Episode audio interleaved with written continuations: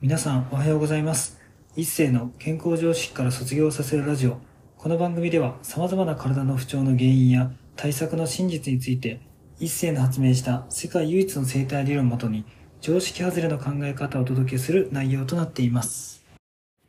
本日のテーマは、不安を感じやすい人は甘いものから梅干しに変えてみてについてお話していきたいと思います。僕もともとやっぱコンビニの菓子パンとかがすごい大好きだったんで、多分小1ぐらいからかな。小1ぐらいからもう本当大学生終わる時まで結構食べててですね。で、最近ちょっとまた食のこととかをまた勉強しだして、引用語行とかも結構有名な目下と根水っていう5つあって、そこにそれぞれ味とか味覚が書かれたりとかするんですけれども、その内臓も全部振り分けられてて、で、僕表を改めて見たときに、木と火と土っていう、土の部分が甘みを感じるところで、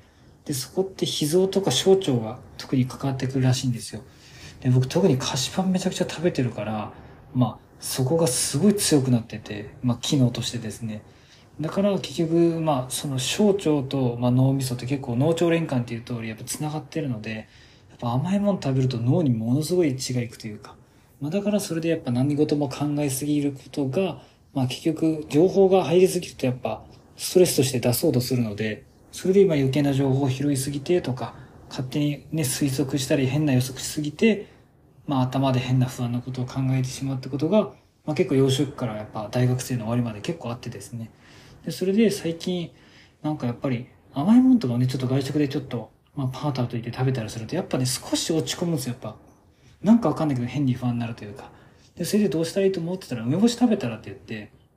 で、梅干しって酸っぱいから酸味なんですけれども、この酸味をまたこの5行で見たら、木っていう、木の部分がこれ肝臓とかなんですけど、確かに菓子パンって添加物の毒とかも、毒とか添加物がたくさん入ってるから、そういう負担も肝臓に来てるので、でも確かに酸っぱいのって昔から苦手だったなと思って、梅干し舐めてみたら、やっぱ結構頭すっきりして、そういうちょっと落ち込むとか不安がもうすぐなくなったんですよね。っていうことを考えたときに、その木っていう木は、土の養分を吸うっていう関係なんで、相生相克の関係って言ってですね、ちょっとこれ引用語行で調べてもらったらわかるんですけども、木の方が土より強いというか、土の養分を吸うので土のエネルギーを抑えてくれるっていう。だから僕だったら甘いもの食べ過ぎて、小腸とかも過活動になってるから甘いもの欲しいとか、頭で考えすぎちゃうってところを、梅干しを舐めることでそこの異常な活動を抑えてくれるってことが、引用語行的にも説明がつくなと思って、脳で不安を感じやすい方とかは、梅干しとかを食べるのも結構おすすめじゃないかなというふうに、感じたので、今回ラジオにさせていただきました。なのでぜひ結構頭で考えすぎて不安になりやすくて甘いもの食べちゃう人とかは、ちょっと1日1個でもいいから梅干しとかを食べてみると、結構気持ち落ち着くので、ぜひそういうのを意識して食べてみてほしいなというふうに思います。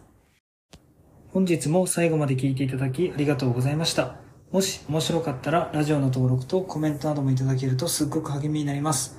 お知り合いの方にもこのラジオを紹介していただけるとすっごく嬉しいです。皆さんにとって健康で楽しい一日になりますように。